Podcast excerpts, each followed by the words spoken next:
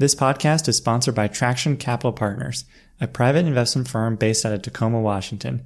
Traction Capital focuses on acquiring businesses based in the Pacific Northwest that have between 1 and 5 million dollars in earnings. For more information, please visit tractioncp.com. Hello and welcome everyone. I'm Alex Bridgman and this is Think Like an Owner. This show seeks out conversations with business owners and investors to learn how to acquire and run companies. For more information, visit alexbridgman.com.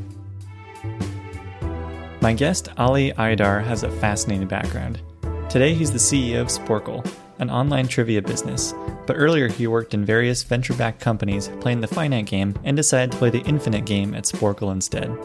He is the first business owner on the podcast, and we talk about operating a business through tough times, the advantages of having permanent capital in a business, and his choice in leaving the finite game.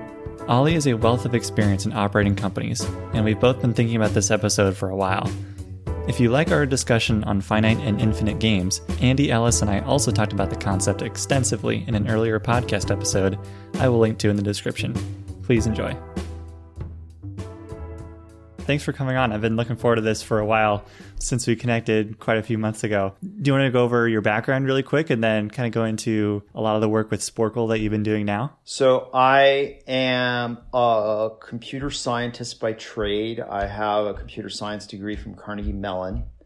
I started my first business when I was at Carnegie Mellon with uh, a few friends. I could get into that, but I'm just going to quickly summarize. That business didn't work out. I ended up um, after graduation going to, or a year after graduation, I I went to Chicago to work on the interest rate derivatives desk of a large bank as a systems developer. Uh, that was helping them get through the whole Y2K thing or preparing for it. I went there because I wasn't on, I, I was obviously very entrepreneurial at Carnegie Mellon. I did this two special two class track called technology based entrepreneurship that prepared engineering students to be entrepreneurs. And I was, I was hooked from day one. But after the first business failed, I said to myself, you know, I need to try working at a large company to see if I like it. I need to give it a year. And I did not like it. Um, and literally the day after my one year anniversary, uh, I pulled my boss into a conference room and quit. And part of it was because Silicon Valley was blowing up. It was the dot com boom. This was August of 99. And um, I couldn't believe that here I am with a computer science degree and this amazing interest in entrepreneurship and I'm sitting here in downtown Chicago when Silicon Valley is blowing up. And so I needed to get to Silicon Valley as fast as I could. Um, so I got here and I, through a whole bunch of coincidences and circumstances, I became the first non-founding employee of the original Napster. I was initially an engineer at Napster and then I moved into managing engineering. At the end, I was responsible for creating what was supposed to be the legitimate Napster.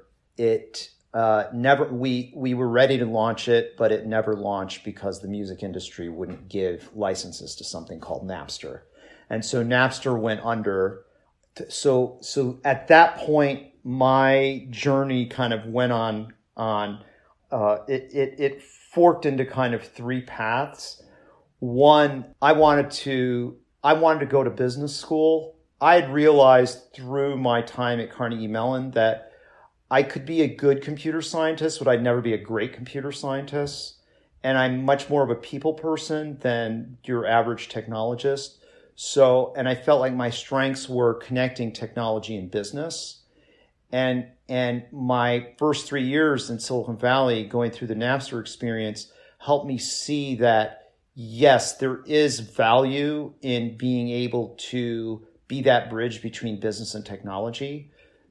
Um, I felt through the early Silicon Valley years, the business people didn't really understand what the tech people were doing, and the tech people really didn't understand the business side. And and and so I felt like I could carve a niche out for myself in that way. I felt like I needed the business school experience not because I needed an MBA, but because I had kind of made a brand for myself as a technologist and not as a business person. And for me, it was more of a personal branding exercise to get out of being pigeonholed as just a technologist. So I decided to so I decided to apply for full-time MBA programs and and so that was one path. The reason why it was only a path was because I was rejected to everywhere I applied to. I don't quite 100% know why, but um, I, I, have some theories and I can I, I have some opinions about business school education that we can talk about as well. But it ended up being a path because I was rejected to all the full time, but I got into part time at Berkeley and I ended up pursuing the part time program at the Haas School of Business. And um, Haas gives you seven years to get your MBA at night. Uh, I and and a person doing it normally can do it in three. I did it in five um, because I was working on other businesses and whatnot. And, and, and like I said, this was just one path. It wasn't something I was doing because I thought I needed an MBA. Again, it was because I wanted my, it for my brand. And so I wasn't in a hurry. So it took me five years uh, instead of three. So that was one path. The second path, Napster assets went into bankruptcy it took about five months for the bankruptcy process to sort itself out and and uh, the assets to be auctioned off. The auctioned off assets were purchased by a the winning bidder was a software company by the name of Roxio that was famous back in the early 2000s for making CD burning software so they won the bidding. They had bid five. They bid five million dollars for the assets, and their intention at the time was to purchase another digital music company and re put the Napster brand name on it and relaunch Napster as a legitimate music service. So for them, the purchase was for the brand. So simultaneous to bidding on the bankrupt assets to get the brand, they also bid on purchasing another existing digital music business. And unfortunately, they got outbid. And when they got outbid, I got a call from their CEO saying, Hey, come in and help me figure out what to do now with these bankrupt assets. Because I've got my board and shareholders, they were a public company, saying, Hey, you just paid $5 million for these bankrupt assets and you don't have a plan for what, what are you going to do with them? Right. And he, because his other transaction failed, he didn't know what to do. So I spent about six months there just helping them figure out what to do. Um, they ended up acquiring, at my suggestion, another digital music business, and they slapped the Napster brand name on that. And that's how the current service known as Napster evolved, um, which still exists. It's mainly popular in Europe. And then the third path for me there was the day after Napster uh, filed for bankruptcy. Me and uh, the the founder, one of the founders of Napster, and a couple other early employees got in a room to discuss what we would do next. And we we came up with a concept of, of something we would do next. It was related to the music business. At the time, I was like, guys, I'm done. I'm moving on. I'm going to business school. Like, this isn't, I, am not going to do this. Good luck to you guys. See you later. And, and when I didn't get into business school and when, when Roxio was sort of winding down and turning into to Napster, I was kind of ready to move on from everything. But those guys called me back. They were, this was six months later, and they asked me to come on board to help them build out that business. And, and they'd gotten some funding and whatnot. And so I decided to, to join that company as the chief operating officer. So that company was called Snocap. Snocap took the next five years of my life. Uh, we raised about $30 million to build out infrastructure to manage rights in digital media.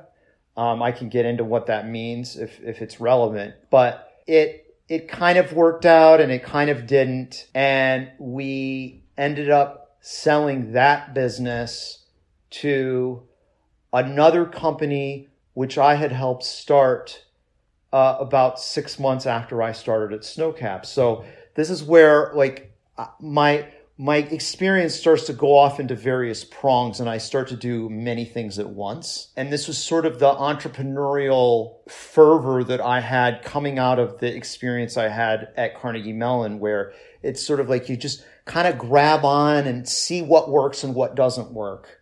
And so about six months after I had started at Snocap, I was looking at the social network space and Facebook didn't exist at the time the only thing that existed back then was something called Friendster. And Friendster was failing. It was kind of falling over itself from a technology perspective. And me and two other guys got together and, and just casually started talking about, hey, what would it, we know that there's going to be a social network. We know that a social, a network is going to win but what's it going to look like? And Friendster, our perspective on Friendster was it's failing because it's got the wrong technology. You know, they brought in a old guard CEO who didn't know what what the internet was like, and so that was the other reason why it was failing. So we were like, there's got to be an opportunity here. So we started. So we started another business called iMeem, I M E E M. They asked me to be the third partner. I couldn't leave Snocap because I had made a commitment. So I just took a board seat at iMeem. iMeem ended up blowing up and, and, and becoming much bigger than, than Snocap ever could.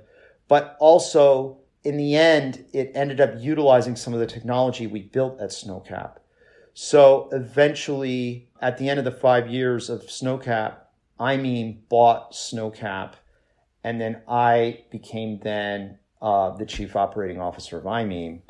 And then we eventually sold iMeem to, and iMeem was venture backed by Sequoia. We had raised a total of $100 million for iMeem. And then we ended up selling iMeem to MySpace in late 2009.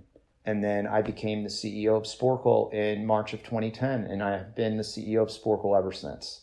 I know that since COVID, you've had to change your business a lot. So, can you go into just a little bit about what Sporcle does and then how it's had to evolve itself? And it sounds like the evolution's been fairly successful so far. Let me start where where Sporcle came to be. So, Sporcle was started by a close friend of mine who I met at Carnegie Mellon. And initially, it was just the website, sporcle.com, which just as a summary, is a user generated quiz platform that allows people to create quizzes and allows people to play quizzes. We have over a million quizzes on the website. They've been played over 3 billion times um, since inception.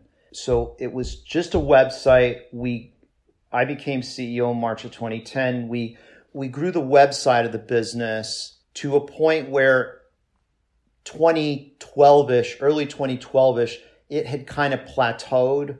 We built some mobile apps around it as well. And so we kind of filled that trivia quiz niche, if you will. Then I started thinking about, well, how do we grow this business? Because this is a very high margin business. The website's a very, very high margin business. And I mean, 90 plus percent gross margins, right? So uh, because we're not creating the content, users are creating the content, right? We're not acquiring customers. The customers are all organic, right? So it's a very, very, when you don't have to create the product and you don't have to, you don't have to pay to acquire customers, your margin is insane. So this is a very high gross margin business. And my thought was, well, the limiting factor in this business is people knowing about it. How do I get people that might be interested in this to become interested in it? How can I grow the brand? And so the thinking around that was, well, are there areas on the periphery that where we could extend the brand? And one thought we had was, well, we know that people do pub trivia shows in bars and restaurants. And so we thought, well, what if we had Sporcle branded shows that are done in, in, in, in bars and restaurants? And we tried to do it on our own. It was comical. We had no clue what we were doing and nobody showed up to it and etc. And uh, we ended up through a bunch of, again, coincidences, acquiring a business that was already doing this in, uh, so the business was based in Michigan and they were doing uh, about 70 shows a week in Michigan, in, in southeastern Michigan, the metro Detroit area, and in northern Ohio. And so we acquired that business in January of 2013, and we we rebranded it Sporcle Live. And the intention was to grow this offline business branded Sporcle and use that offline business to drive traffic back to our high margin website. So you've got this business that has good margins itself, but traditional. It's more of a traditional, you know, nice, maybe 50% gross margin and and a, 10 to 20% net instead of a 90% gross margin. But the, the goal was to take this thing that already is profitable, put the Sporcle brand on it that's, that's associated with what we do, and then drive people back to the Sporcle website. We ended up growing that business pretty substantially. So, like I said, it, that business was doing 70 shows a week. So basically 70 customers, if you will, per week in two states and up to the pandemic, between them and the onset of the pandemic, uh, we grew to about 800 shows a week in 33 US states. Uh, so that business ended up doing fantastic. It ended up being a fantastic acquisition. We were, we, we were looking forward to the returns that that acquisition was going to give us over the next decade or two. So when the pandemic hit, that business went to zero because bars and restaurants closed, obviously. And so we had to pivot very quickly. And so we we managed to create this product that mimics our pub trivia experience, but it's done over Zoom. And so now we're running pub trivia shows every single day over Zoom and you can go to our website sporcle.com slash virtual and buy tickets to it and and it, and it's doing very well for a business that just started from scratch. We ramped it up very very quickly. There's a long way to go before it can be equivalent to a business that we've been trying to build for the last eight years. So that's that's the challenge of covid. Um, i'll also just add about four years ago we decided that and we can talk about the merits or or or lack thereof of this decision but we wanted to perfect our pub trivia product so much that we felt the best way to do that was to own a bar restaurant ourselves so an opportunity opened up for us to launch our own bar restaurant and we did that in we opened our own bar restaurant in December 2016 it's in downtown Ann Arbor, Michigan. It's two blocks from Central Campus. We still own it today. It's called Haymaker Public House. During the pandemic, it's only doing takeout, uh, takeout and delivery, but we've that's given us the opportunity to learn a significant amount about the bar restaurant business and really understand our customers very well. So that's the Sporcle story. So, how did you reshape your team to go from the in person live events to now handling them all over Zoom? I mean, it, it, wasn't as hard of a process as you might think. We had to train all of our host employees to use Zoom and to use technology. And, and our host employees run the gamut of they don't use technology at all to they use technology every single day. So that was the big part of getting it ready as a product.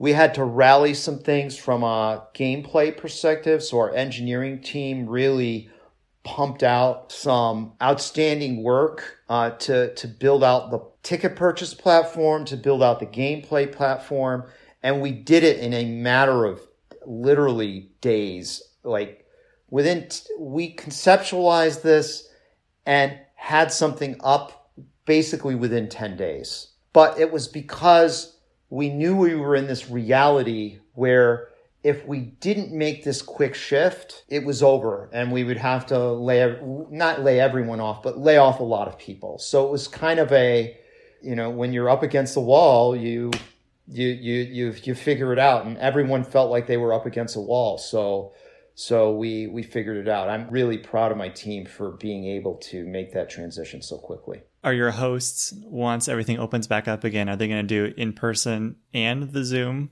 uh, live events, or how do you think about going back to somewhat normal times?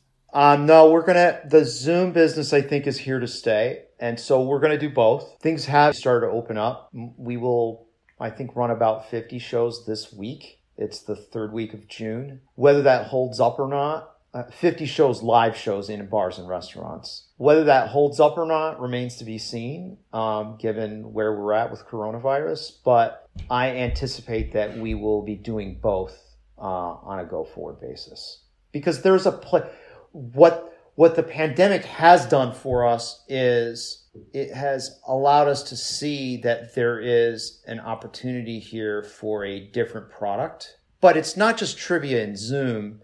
There's going to be things beyond that, and th- there there's stuff that that we're building on top of it from an uh, that that our engineers are building on top of it that we're really excited about for the future. So we'll see where that goes. How difficult would pivoting like that have been at any of your previous companies where there's it's you know significantly larger, there's venture capital involved. It's not just your own business. That's a great question. So when venture capital is involved, depending on the situation, it can be easy to pivot. Certainly, situations that I, have been in situations with venture capital where things aren't going well.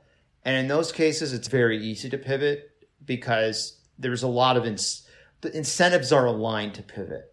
But I've also been in cases where with venture capital where management wants to go one way the board wants to go another way.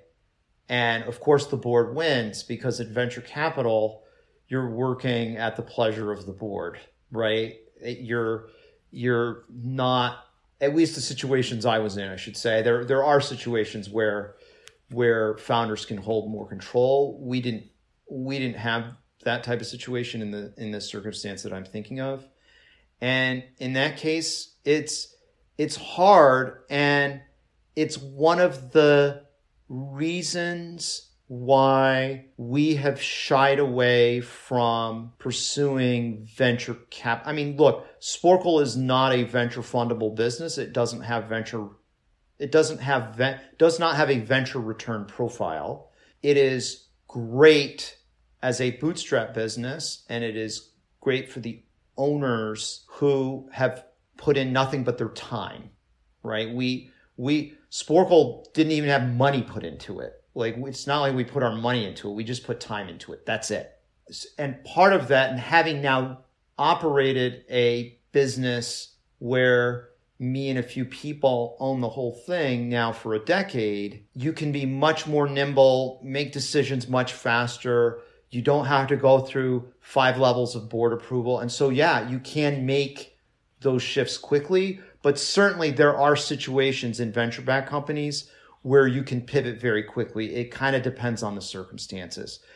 COVID 19 certainly is a circumstance where people can and will and should pivot quickly if their businesses are in trouble. This kind of gets back to a previous conversation we've had about finite and infinite games, where you've been playing your whole career in the the finite game where the end goal is to you know raise a bunch of money and then sell your company and now you've switched course is there a particular learning or was there a revelation during that time that has has made you choose the infinite game and then building on top of that you've also talked about is one right or wrong? Is there a, is there a better way to play between the two? Let me let me answer your latter question first. Is there a better one? Where I'm at on that today, and I'll be honest, my thinking on that evolves, but I believe that the right answer depends on who you are and what your value system is and what your goals are in life in general.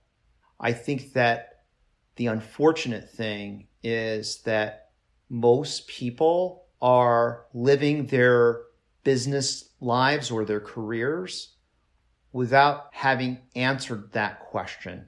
Do I want to play an infinite game or do I want to play a finite game? So let's let's just be clear first with what I'm even talking about, right? So the finite game is building a company for the intention of selling it. And this is what the entire venture backed industry is predicated on that. And it's a finite game because it ends at a very finite point. And that finite point is when you exit. And the exit could be an IPO, the exit could be an acquisition, or the exit could be it didn't work out and the business is over. But when you're venture backed, you have to get to one of those three outcomes sometime in five to seven to 10 years. Somewhere in that window, it has to hit one of those three walls. And that's the finite end. And the infinite game is one where you can build a business or a company that has no end and it is not being built for an exit. It's being built for the whole purpose of perpetuating its continued existence. So that's an infinite game. The reason why this distinction is so important is because each dictates how you should approach your business. Each dictates the strategy and each dictates the lifestyle through which you as the owner or as a founder or as a leader is approaching the business and your people. So what do I mean by that? So in a venture backed business, one of the things you're up against, and I don't care what venture backed business you're in, the one variable that really matters is time. And time matters because it's part of the return equation.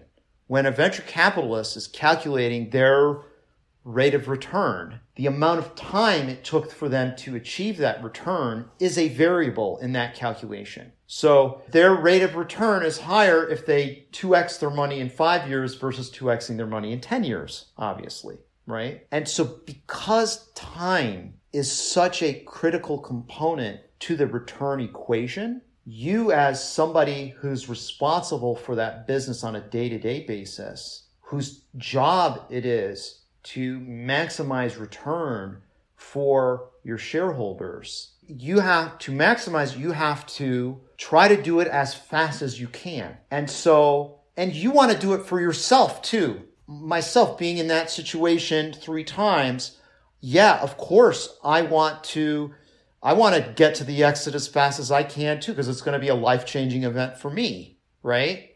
And I would rather have that life changing event when I'm younger than when I'm older, because then I have more time to enjoy the fruits of that life changing event.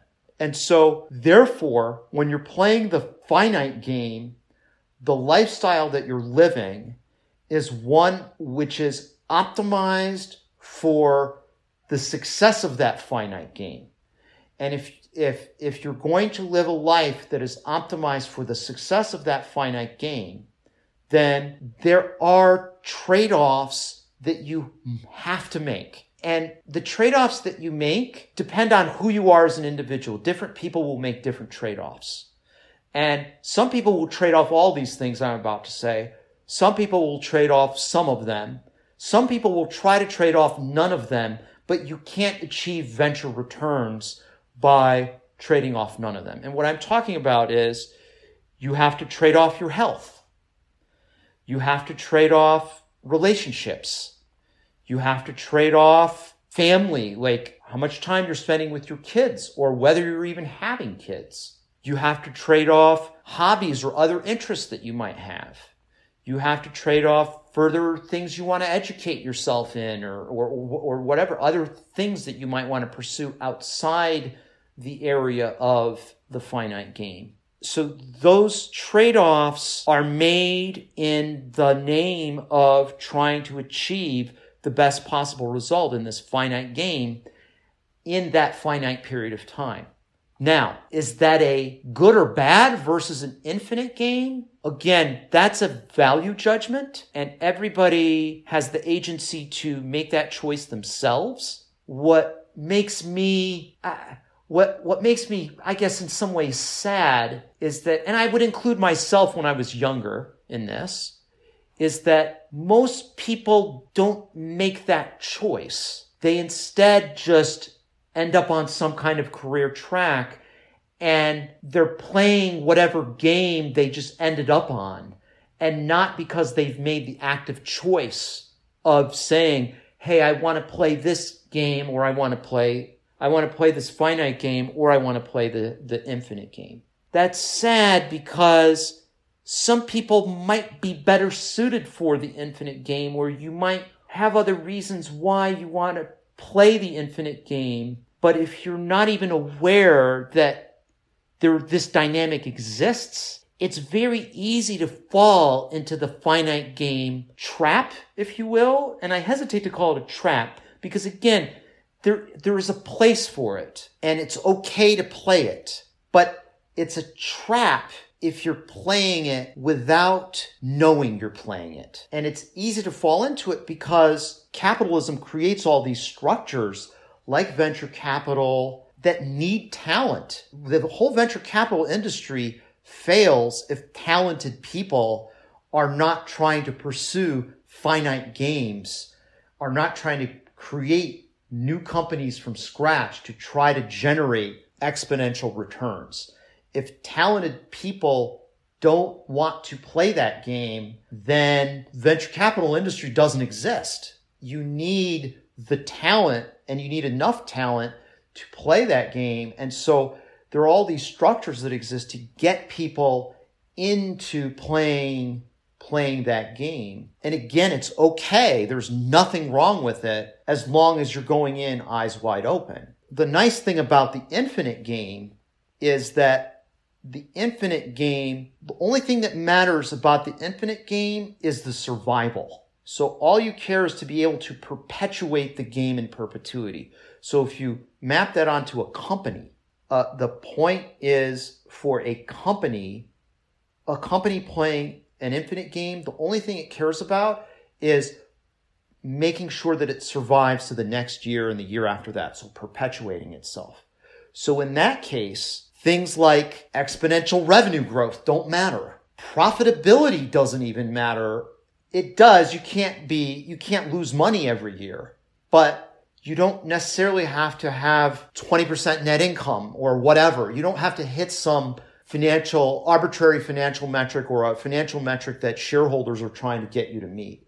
You can have a really good year followed by a really bad year and it's okay as long as you have enough to perpetuate it year after year. And part of that means you do have to grow. Like you can't perpetuate without growth. Growth, it, some growth is necessary because if you don't have growth, things go stale. So you do have to grow a little bit, but it really comes down to how do I keep this thing going? And if I keep this thing going and I'm growing a little bit as I'm going along, eventually, over a long period of time, over an infinite period of time, you end up with a pretty substantial business. So what made you choose the infinite game then? Is it was it mostly a lifestyle choice for you after having seen the finite one and then do you have friends who understand the concept as well and they choose the opposite? And then what what sorts of things do they say?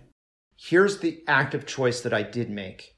So I did make an active choice. But what I didn't do was I didn't make a choice having this framework already. This framework came along later. It came along and provided the vocabulary I needed to describe what was going on and what I was doing. And I made the decision because for me, having been in three venture backed businesses, there's two things I learned I mean, I learned a thousand things, but two things I learned as it relates to this. The first is that just because you're playing the venture back finite game doesn't mean you're going to win. In other words, winning means an exit that that meaningfully changes your financial life. And for me, I played that game in three different instances. And in three different instances, uh, while each of them had their own unique exits, none of them provided the financial exit where it, it was life changing. And so one thing is that that, that life changing experience is, is not guaranteed. Number two, the lifestyle you have to live running a venture backed business is on 24 7. And look, you have to do that when you have your own business too, but it's different. The stakes are a lot higher when you take other people's money and other people want return on their capital and they want it within a certain period of time or they need to have it within a certain period of time and you need to show that you can deliver it within a certain period of time and you need to show the interim milestones that that trajectory that you're on that trajectory so the life you have to live in order to really achieve the types of returns that venture capital is expecting is not consistent. I, it, it was not for me, it was just not consistent with being the type of parent I want to be. I wanted to be somebody who was present, as present as I possibly could be in my kids' lives. And so the venture back finite game was not a lifestyle that was conducive to being a present father in my daughter's lives. And so that's how I got to it. So, so for me, it wasn't with this vocabulary of finite and infinite games, but, but it was what I was referring to earlier, which is there are, if you're going to play the venture back game, there are inevitably trade offs you're going to have to make. And for me and the type of parent I wanted to be, it was just not a trade off I was willing to make anymore at that point in my life, especially after having basically exited without having a, a, a, a positive outcome and having worked as hard as I did to not have that positive outcome. You said that when you tell people about this this framework that they kind of glaze over or get a little confused at you. What are some of the conversations you've had? when I have conversations with people who are playing the finite game, and who don't know they're playing the finite game in that vernacular, they're in the craziness of their venture bank business. The response I get is the point of business or the point of me being an entrepreneur is so that I can create something and, and maximize my return in creating something. And, and, and I know that I can can achieve these really large, you know, many standard deviations to the right of the mean outcome, financial outcome, only if I'm doing this sort of playing this venture back game. So what they would say is something like, isn't the whole point to of of business or of, of, of one's career to maximize how much money we make or maximize our return? Well, the way I can maximize my return, my financial return, is to play this venture back game. So, so that's, that's what they say. My answer to that is I have, well, there's, there's two real, I have two real strong arguments against that. And they're kind of related to the two reasons I just stated uh, a moment ago of why I kind of transitioned over to this infinite game. One is that return isn't guaranteed. You can work your tail off and it doesn't work out or some competitor passes you or whatever. And now you've just spent all this time on something that, that, that, that didn't give you the type of return. And then you're standing at the end of it and you've got no, you've got no tangible assets outside of any money that you made, you have no tangible assets to show for it going forward. Whereas the, the point of an infinite game is that you're building up assets and those assets are, are gaining value over time. So that it, so that if, if any one piece of that doesn't work out for some reason, at least you have many assets that you're building up as you go in that in that infinite game. So that's that's one immediate argument against. The other argument against is that perspective is a very financial one, at financial as a measurement of success. And I'm not saying, look, I'm a business person. I want to succeed financially just as any other business person does. But there are other metrics of success in life. And I think that one loses sight of those other metrics when they're so deep in the venture back finite game. And, and it, and, and when you're so deep in that game, success is only about maximizing that return. And it's not really about anything else. And so, you know, things like, how do I have a good marriage? do they matter when you're playing that game? If you're like, how do I, I'm, and I'm, again, I don't want to offend anybody. Oh, like, you can have a good marriage and be, play the finite game. Absolutely. But again, it's about which trade-offs you're going to make. Maybe you're not going to trade off a good marriage, right? But there is something you're trading off. It's inevitable.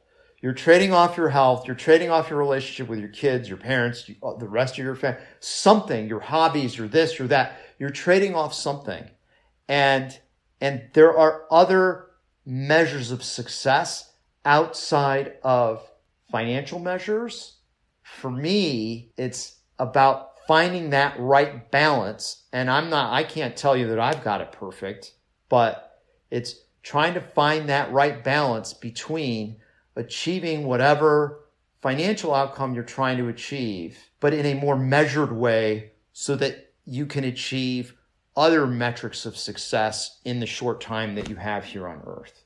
Is there an element where you, to play your infinite game in regards to perhaps growth at Sporcle, is there an element where you're playing off of someone's finite game? So, with the acquisitions you've made and may make in the future, is that your infinite game is playing against someone's finite game because they're selling their business to you? Although I guess necessarily selling a business isn't necessarily finite in itself, but is there some element where there's an interaction? Certainly, I I definitely am taking advantage, uh, if you will, of other people who are playing finite games. If, if to the extent I'm buying or making acquisitions, I mean they could have been playing an infinite game there there are plenty of infinite games that ultimately sell especially for example good example are people who are retiring right and and and selling their business. Or people who whose growth is kind of flat there, there's no growth it's kind of flatlined and they're kind of they, they want to move on. So so sure they've decided to bring it to a finite end and obviously i i'm leveraging the fact they're doing that but I'm putting it into my infinite system with the intention of leveraging it infinitely. Just an interesting side question I have for you. I've interviewed mostly investors on the podcast, but not a whole lot of business owners who own just one business and run that full time. Say, just for example, if if Sporcle was a public company and you had to have conference calls you submitted quarterly reports, annual reports, filings. What would an investor in your company still not understand about your company with it being private? Because I think of if a public company as our public company investor just looking through the people at a company, whereas you're the one in the apartment. So I, I just find that private versus public company information dynamic really interesting. So what would someone who's just looking through the people still not be able to understand? So so things that occur to me off the top of my head, what don't because when you're looking through that peephole, unless the company is breaking down the different business units, you're not really going to understand the margin structure of the different business units. So I think one thing that one thing that like we see this with public companies, right? You don't see a, a lot of public companies don't give you the information on a on, on like a per business unit perspective perspective. Like Amazon's a good example of this. I think only recently they started breaking out the revenue that AWS was generating. If you were to look through the peephole of Sporcle as an investor, as a public company investor, unless we were disclosing it, you wouldn't see, and I mentioned this earlier, how good the website is as a business. So the gross margin of that business versus the gross margin of everything else, it's just, it's night and day. That's one thing. So definitely you wouldn't, it's one thing that people would miss. It's hard for me to know what a public company investor would see with Sporcle. So that's why I'm hesitating so much. Because um, really, it comes down to what what would we disclose, right? And I don't know what we would disclose and what we would break out. Another thing that's occurring to me related to your question is how did we get here in the first place from a cap structure perspective, right? I talked about how we haven't put in any money. When you look at, and I'll, I'll give you an example of this. We, in January, we closed an acquisition. We bought some assets from a public company in understanding that public company, yep, I can go read their their SEC file, their recent SEC filings, and kind of look at their financials and whatnot, and try to stitch together the narrative. But this company's been public for over 20 years. In fact, probably 25, maybe even almost 30 years. I, I can't read 30 years worth of SEC filings. That's not a good use of my time. I can read maybe the last quarter or two and get a broad brush picture. But what's missing is how did this business get here? What is the path that it took? What's the journey that it took to get to where it is today? And the reason why that's so important is it tells us so much about the dynamic of the company, about why things are the way they are, as a result of why they are the way they are, what can we do about it? So there's all this missing info. Unless I would go back and read 30 years worth of SEC filings, there's no way I can get that full picture. Yet I look at this balance sheet and I see, uh, you know, for this particular company, retained earnings on their balance sheet of negative 120 million. That in and of itself is a very interesting story to me. Just dissecting how does a company who has a market cap of less than $10 million as a public company, how do you survive at with a retained earnings of negative 120 million as a public company? It just it's a fascinating. So I think there's a there's just so much that that as a private business an outsider looking in can't know. There really isn't a lot that you get out of looking at that peephole through that peephole because the story behind everything is what really gives gives one an understanding of what's happening at a company. If you could teach a class in college about anything you wanted, doesn't have to be any typical class, what would you teach and why? I would teach a class on managing oneself. The reason why is I, I, mean, when I think about this question, first thing that occurs to me is a class on managing people. And the reason why that, managing people, is because this is something that's missing in all education and business education. People learn management skills on the job. There is no such thing as somebody who knows how to manage people who hasn't managed people. That's too bad because it's a skill that you can learn. But the reason why I would teach managing oneself is because managing oneself translates into managing people. If you know how to manage yourself, then you will know how to manage people. And what I primarily mean by that is, is are you, do you have the skills to manage the emotional processes around different circumstances that you see in business and in your life. And if you know how to manage yourself and how to respond to different situations and different circumstances, then you'll know how to you, you'll know how to do that with other people. So that's the class I would teach. What's a belief you used to hold strongly that you've since changed your mind on? I'll go to a little bit earlier in my life for for this one. And you know, this might sound a little this might have a little bit of a negative connotation. I used to believe and I think, you know, growing up in the 80s, having immigrant parents, Um, it was all about, everything was about hard work. And what was nailed into your head was, I can achieve anything through hard work. And I no longer believe that. I, through hard work, you can achieve a lot and you can achieve more than you can achieve by, by not working hard. But you can't achieve anything through hard work.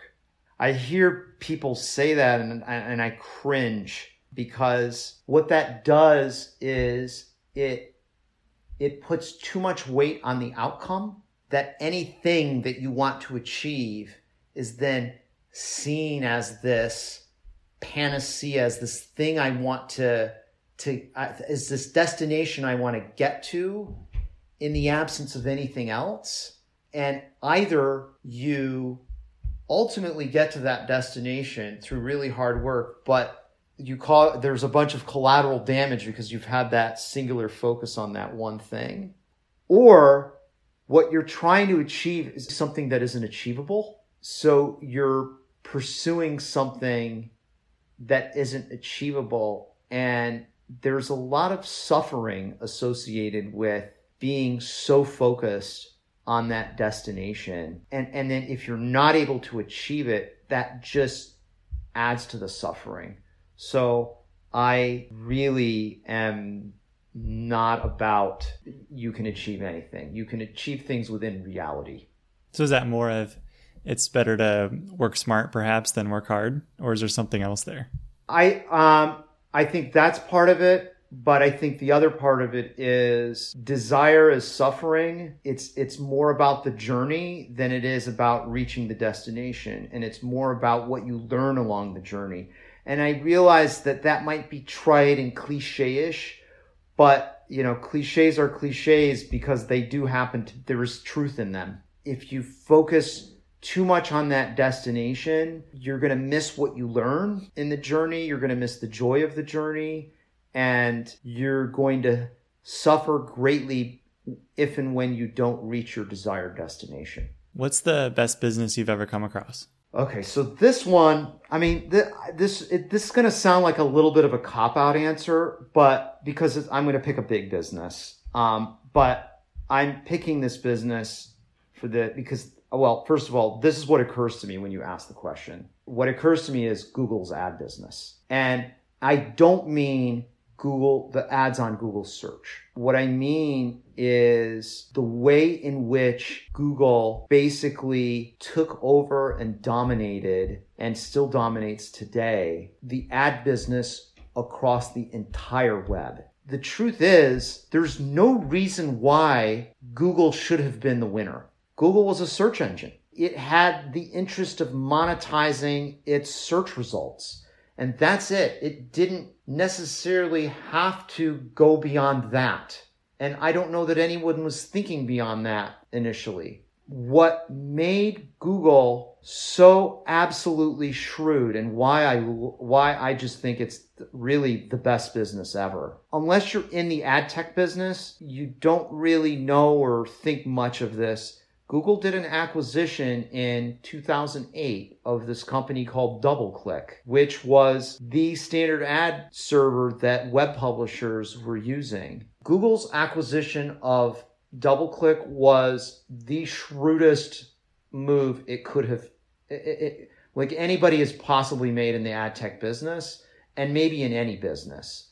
Because what that allowed them to it was it's the it's the clearest example of an acquisition where the acquiring party is taking someone else's assets everyone always talks about oh i'm going to acquire a business and find the synergies and leverage the synergies that acquisition is the best execution of leveraging syn- synergies in the history of acquisitions because that acquisition allowed Google to take over the World Wide Web. And when I look at metrics where our ad business comes from, I mean, we, we have tons of ad partners, but when you go underneath the hood, what you find is that most of that, most of those ads are still coming somehow from Google. So Google did this amazing job of taking their existing audience of advertisers who are advertising only on their search engine through the acquisition of DoubleClick and taking those advertisers and putting them anywhere on the web. It just it blows my mind that they were able to pull that off. That is why Google is a money printing machine. I mean, you could talk about their search engine all day long, but where it really turned into a money printing machine was that. I've really enjoyed this episode a lot. I've been looking forward to this for a while, ever since we we got to connect a few months ago. So thank you for taking the time to share with us. I really appreciate it. Thanks for having me, Alex. Thanks for listening. I hope you enjoyed the episode. For more information, including show notes, transcripts, and other links, please visit alexbridgman.com.